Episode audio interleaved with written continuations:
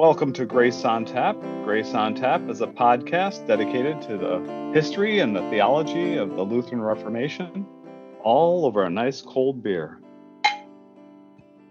That was sort of a a weak a weak clink.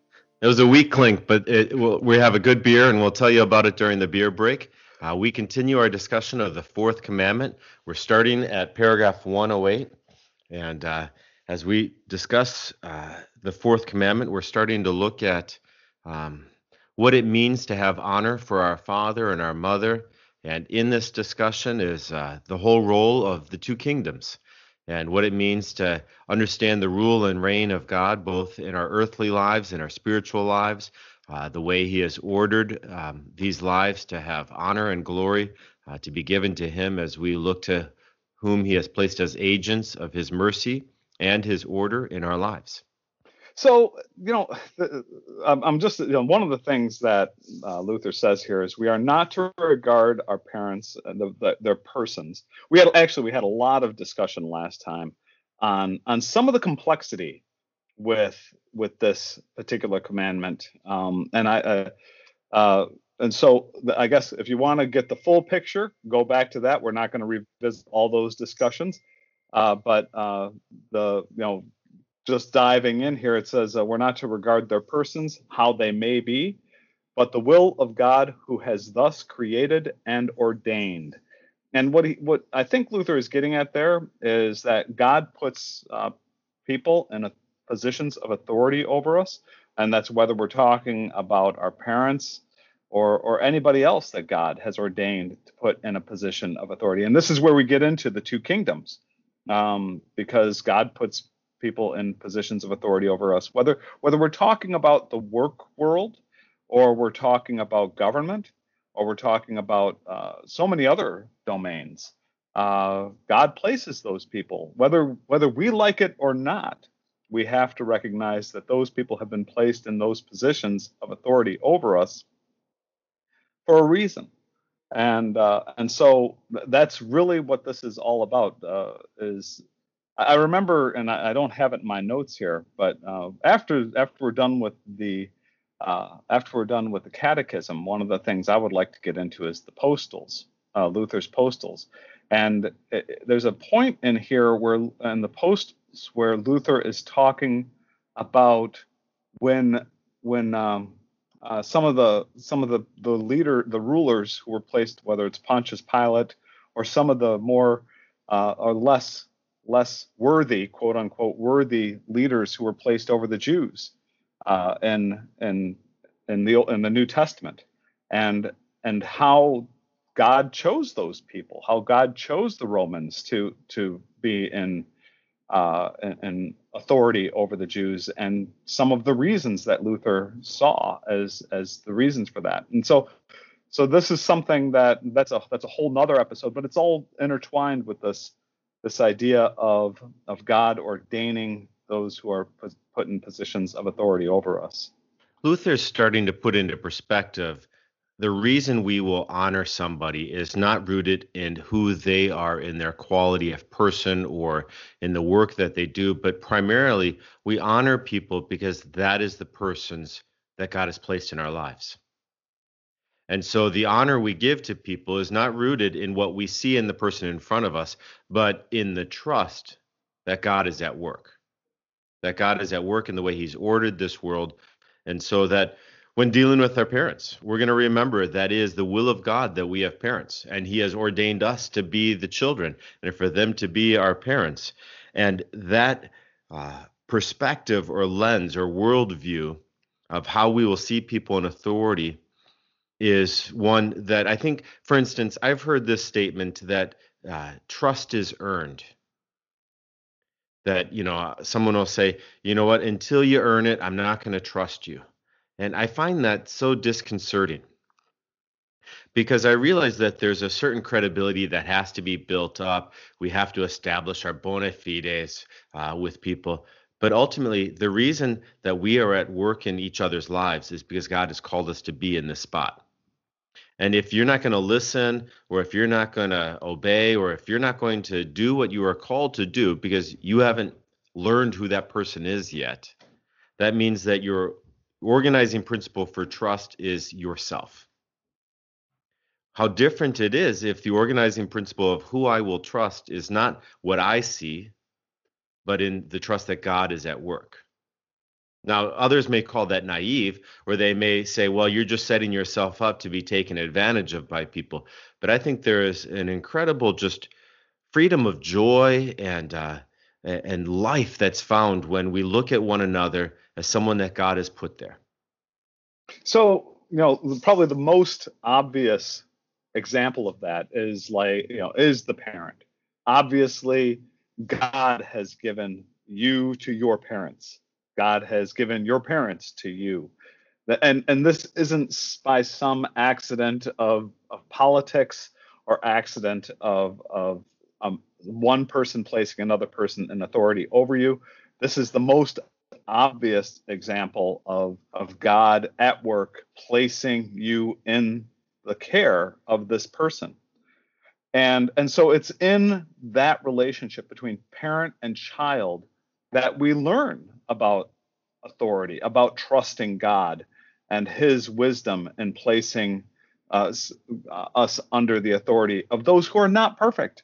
And that's, I think that's there. There is, you know, there is no place in the Bible where it says parents are perfect. You know, I mean, that's we we are all sinners, and and so there's this this recognition that the person we're dealing with in this position of authority is a sinner, and part of our learning uh, how to be humble before God is to learn that humility with our parents. All right, so where we want to get to is uh, talking about three things that Luther describes as honor your parents, and as he goes through the the things that it means uh, to understand what this commandment requires is first to understand that your parents are the most precious treasure on earth that we value them as a precious treasure. We hold them, we care for them, we look up to them, we hold them in that kind of esteem. Second, uh, we will behave uh, with modesty or respect towards them. We're going to avoid treating them roughly, haughtily, or defiantly. Yield to them, be silent, even if they go too far. And that that last bullet item is even if they go too far is a point of just to understand that every time our parents do something that we don't like is not the occasion for us to act out or to speak up. In fact, it's just a, a, moment of humility to submit to them and hold your tongue. I think that quality of learning when to hold one's tongue is learned in the way we relate to our parents. And it's a, a skill we'll need throughout life as well. So uh, the uh, the last one there is to honor them by our works and uh, gladly it's uh, luther talks about doing it gladly and with humility and reverence uh, to serve help and provide for them when they're sick infirm or poor. And, and and this is getting into you know and we've talked about it before you know part of a, a huge part of the christian life is the freedom of the christian and and the freedom christ gives us to to love our neighbor that we're we're no longer constrained by uh, by the things of this world so much and and our own our own desire for for self glorification we find our glorification in Christ. And so so that gives us the freedom and we learn that. Part of the the learning of to doing uh, doing that uh, is is in this this caring for our parents caring mm-hmm. for the, the the people that that God has and as they grow old as they grow you know where they need us uh, to be there for them, and uh, and that's that's a big part of of of of learning. Again, all of this is about learning our role uh, in the world, and and so that's that's uh that's part of honoring the parents is to to care for them when they need us. And doing that kind of work with humility and reference to learn how to serve, to help, and to provide for someone when they're sick or poor, and to do it in such a way that it's done out of reverence for the the integrity of that person and not because we're receiving some sort of reward or inheritance at the end of it, but just simply because that is the work that God has called us to do. Then uh, Luther goes on to describe how this is a great work that's given to children. And he spends quite a bit of time highlighting this part of this command that's given by God uh, to children. That, so, go ahead. I was just going to say, so I'll just give a quick quote here. Uh, Thus, there would be no need of inventing monasticism nor spiritual orders, but every child would have abided by this commandment. And you know, and this is, and he'll go into this. I think uh, we'll get into it a little bit later, but he talks about these Carthusians and uh, the, I had to actually look up the Carthusians, who they were. They're still around, as a matter of fact. Uh, and this is a, a group that um, they they dedicate their lives to solitary prayer. Uh, there's about 450 of them or so in, in, the modern right now. Um, spread out all over the world, both men and women uh, Catholic monks, and the the I think where Luther is you know really railing against them and is because I from what I've read of that era when Luther was writing this, and Evan, correct me if I'm wrong here, but um, of course you didn't have the, uh, the the the social safety net that we have today in Luther's era. And so these people were walking away from their responsibility to their parents. And their parents might not have had anybody else to rely on. And they were walking away so that they could go and pray for the world and, you know, giving up their their responsibilities to their parents. Now, the Carthusians today uh, aren't in the same situation, but I think Luther is making a point there uh, that's still valid, where there are people who are, you know, very, very, you know, very holy in the eyes of the world, but they're dropping out when it comes to this particular commandment, where they're not, you know, everybody says, "Oh, what a holy person," but they they don't take care of their parents uh, when because nobody sees it and nobody nobody's going to give them a pat on the back over it. We might think of it as just an everyday mundane activity, but Luther points out that unfortunately it's become despised and brushed aside and no one recognizes it as God's command, as a holy divine word and teaching. And instead, they take this work of being a child who honors and respects parents as something that could almost be pushed aside.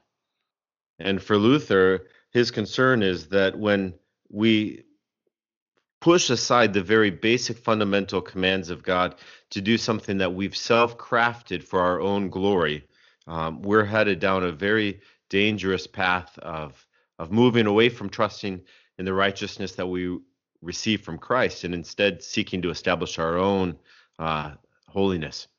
That that experience you describe about the Carthusians during Luther's time is uh, wasn't new in Luther's time either. Jesus himself is talking about the concerns that he has about those who have disregarded the commandment to honor parents by calling the things of this world as korban and instead seek to serve the their own righteousness. You know, it's it's it really is. Uh, and honestly, I, I can't name any examples of this just because it's the type of thing that when people take care of their parents, it's not something they talk about. It's something that is just like done and you don't think about it. And so when they don't take care of their parents, when they're you know when when they when they allow their parents to uh, to to suffer, you know, while they're out doing you know quote unquote godly things. Um, uh, that that also isn't discussed, and, and, so this is this is the, the sort of the hidden good works that of God, you know, that only He sees uh, too often. Well, mm-hmm. but that, you know, and that's so I I I suspect that this is still common in this day. It was common in Christ's day. It was common in Luther's day. It might not be as obvious in today's era, but I'm sure it's it's still happening a lot. And you I'm sure be many, more familiar with it than me. Well, many families struggle with how to care for their parents, uh, whether you have one sibling that's nearer to that parent and they end up carrying the heavy load, and yeah. then you have the the sibling that uh, lives far away they swoop in for a week and they work really hard during that week and they think they've done a lot and then they leave and uh, don't recognize that everyone else who's close by has been doing everything every day. And I think it's a very difficult dynamic uh, because it is pretty common for one sibling to take on the caretaker role as parents get older, but how that gets shared or communicated or encouraged by the other siblings, I think seems to be the greatest tension I experience as a pastor. And I, I, I understand the difference between living close and far away right now because my brother lives much closer to my mom and my stepdad than I do. And so Andy ends up doing uh, a lot more of just dropping by and saying hi than I'm able to do. And right. so then when I'm in town and I'm there and I'm working really hard at maybe the yard or something like that, I leave and think, oh, I did a really good job. And then I have to think about the fact that Andy's there every week. Yeah. Yeah, you just gave him a small, a small break, a w- one week break maybe, but he's back to the grind. So, and, and, so and that's go ahead. It's just that dynamic of how parents and uh, children relate to one another in those times of caretaking that I think is the highest tension. Yeah, yeah. You know, one one of the things, and I, I said at the beginning of the podcast here that I didn't want to get into the whole, the the whole uh, uh, some of the complexity with this this particular commandment with the quote unquote uh, evil you know parents hmm. um, and uh, uh, but there was a throwaway line that I thought was really helpful that I want to just quickly touch on, and then we're going to let's go to a beer break. Uh, and that was in uh, uh paragraph 116, where Luther gives some limits on the obedience we should sh- you know show to our parents. And he says, if God's word and will are in force and being accomplished, nothing shall be esteemed higher than the will and word of parents, yet so that it too is subordinated to obedience toward God. And so it's he doesn't go into it any further, but if your parents are telling you to to steal or kill or you know lie, you know, then there are limits to mm-hmm. what what to what you need to do. And that gives us even for those who are find themselves with very very difficult parents, it gives some guidelines to the the limit and puts limitations of boundaries around this obedience to parents. Obedience to parents is is for you know, to express obedience to God. And if the and if the parents place themselves above God, uh, then it's time to say no. You know, and that's with with with respect and dignity and and love, but it's time to say no.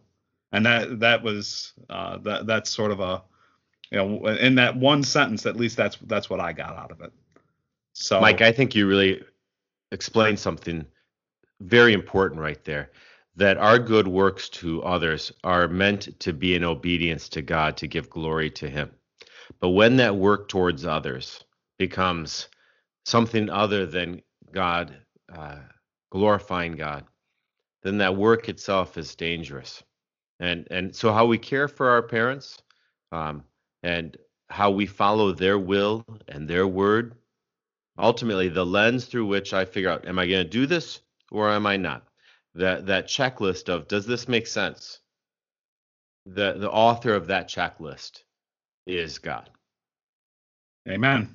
All right, so we've got a beer today, and we've got the um, Oberon. It's a summer wheat ale from Bell's Brewery in Comstock, Michigan, and it has four ingredients. And Mike and I were talking about these four ingredients earlier. If you go to the Bell's website, you'll find that they have um, videos explaining uh, the ingredients of uh, and what they contribute to a beer. So you can watch a 50 second video on the importance of water in beer, the quality of the water, and and the importance of that water, and then uh, the wheat. Uh, and he describes the the brewer describes wheat like the sun, uh, bringing warmth to the beer, and then the hops in the the Oberon. It's it's not just a fruit. It's it's something that builds the the base of the beer, and then the, bringing everything together in the beer is the yeast, and they use for their yeast their in-house um, uh, ale yeast.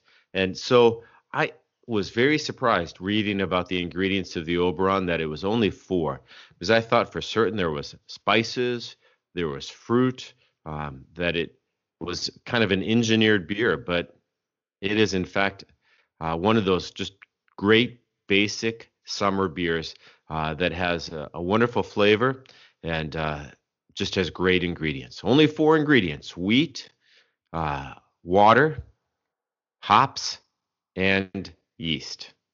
You know, this I've been looking forward to this episode, and I wanted to do it actually earlier. I've I've talked a little bit about how I, uh, I you know, come come summertime, I, I I know IPAs are a are a summertime beer for a lot of people, just not for me. I just don't like IPAs in the summertime. I I, I like to go toward the wheat beers, the summer shandies, those kinds of thing. Uh, and the Oberon is is my my favorite summer beer. And I'm not the only one. They have uh, uh, in Michigan um, on the first day of spring, uh, they they have uh, they have Oberon parties all through Michigan and uh, in Comstock, but in elsewhere where people celebrate the release of Oberon, and uh, and then it's it's uh, Oberon is is the this is a Bell's Oberon is a is a favorite, and we're we're uh, I'm, I'm glad we're finally getting it into our into our rotation here. Uh, to it's been summer for a oh, couple weeks now, and uh, but it's really I'm I'm I'm really happy to be having an Oberon this uh, during this episode. So this is this is my my summer beer, and I'm I'm gonna enjoy it. And I am glad we're enjoying this beer as well. The the bottle and the can will have a picture of a sun on it, um, kind of a reminder that the Oberon is the color and the scent of a sunny afternoon. All right. Well, cheers. Cheers. So we return back to our discussion of the fourth commandment. We were discussing uh, the will and word of parents ultimately is subordinated to the obedience towards God.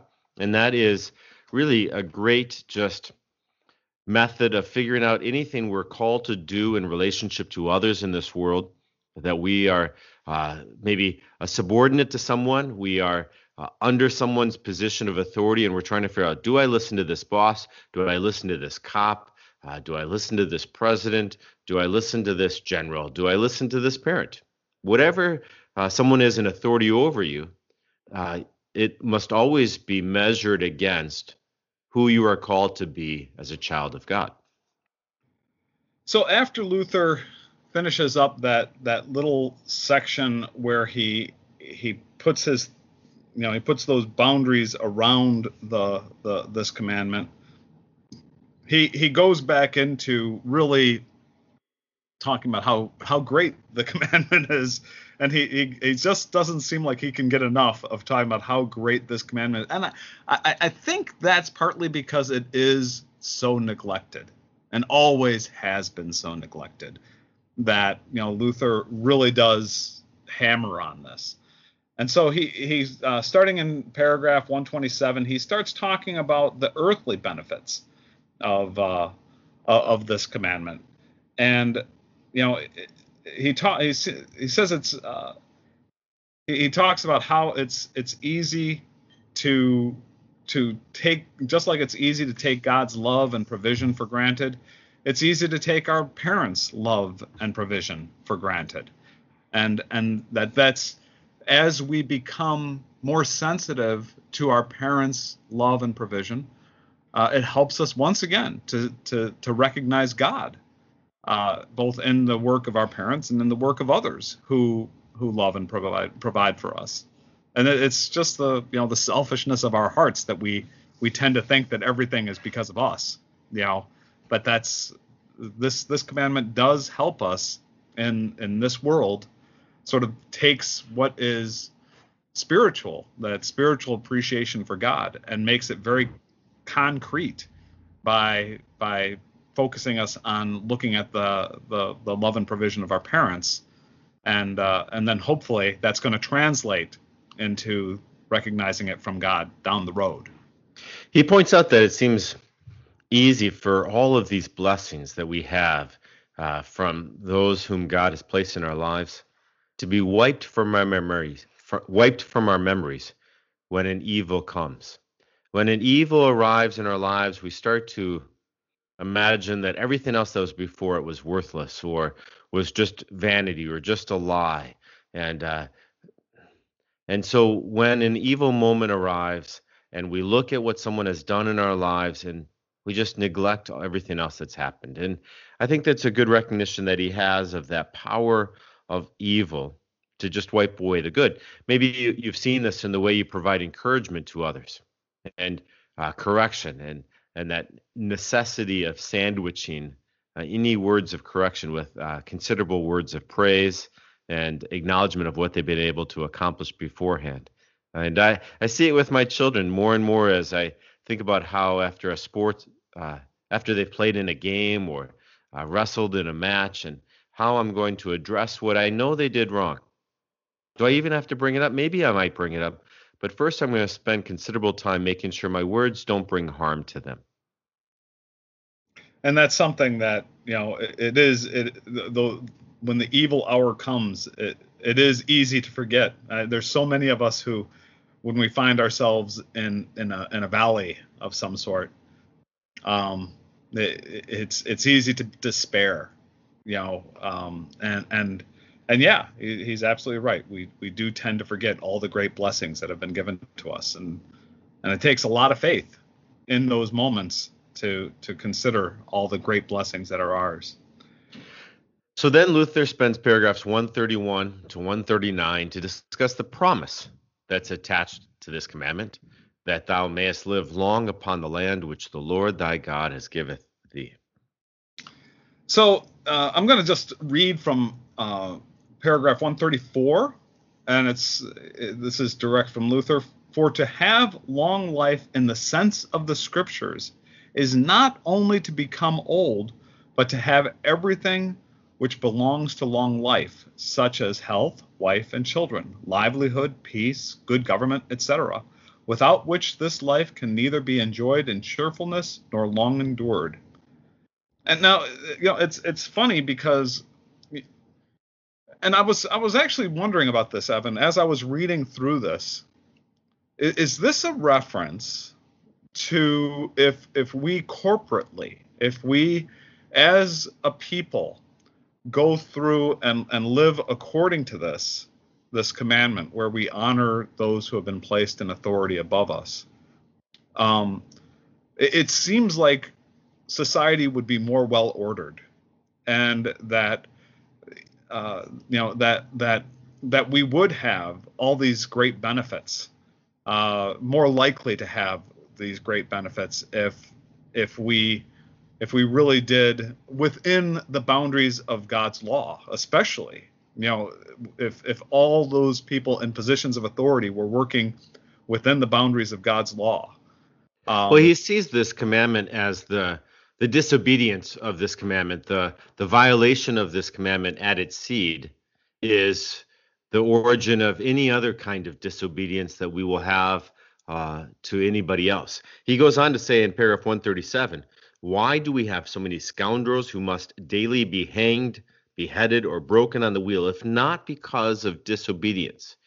And, and so his his conclusion is that because we don't value the way a child should honor his parent, this leads people to later on in life to just take for granted that disobedience is fine. Yeah. But in fact, they'll be caught on it. Yeah. Yeah.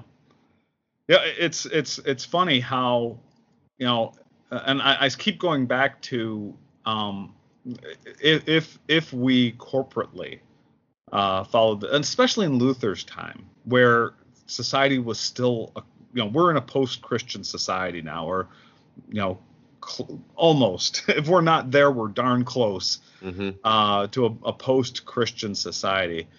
Um, and and if but in Luther's time it was it was a strongly Christian society. That that whole you know from the emperor on down these were these were devout people who were mostly arguing about the one of their major arguments was about the meaning of of God's truth. And you know it, it's it's one of those things that you know if if people if people acted again, I'm, I'm going to draw that same boundary Luther does. If people in authority acted within the the con with you know with with regard to God's law, they didn't cheat, they didn't steal, they didn't you know they didn't murder, they didn't you know they they they were honest, all the different things that that are in God's law, and and then the people you know uh, were were were obedient to that to them, you know, how how how much better the life is for everybody. You know, and and is that what God is promising here? Is that Well, he says that. He says the godly and obedient, however, receive this blessing in that they live long in peace and quietness. They Yeah. will get to see their children's children, as stated, to the third and fourth generation. As we know from experience, where there are fine old families who prosper and have many children, it is because some of them were brought up well and honored their parents. On the other hand, the wicked uh, will not know this posterity. Uh, therefore, let it be a warning. It is important to the obedience of God to treasure our relationship with our parents. You know, I think we'll be we'll be closing up shop here very soon, but I'm going to get this last one, which is a just a short little comment Luther makes, and he doesn't really expand on it very much, but he says, you know, we we all think we understand what it means to to love and honor our parents, and none of us do. And and he he he in, in paragraph 140 he he he touches on that how we all take this this commandment for granted and uh, uh, thinking that oh yeah i got that covered. And this is going to be sort of the case for many of the commandments going forward. Uh, yeah i've never murdered. Yeah i've never stolen you know.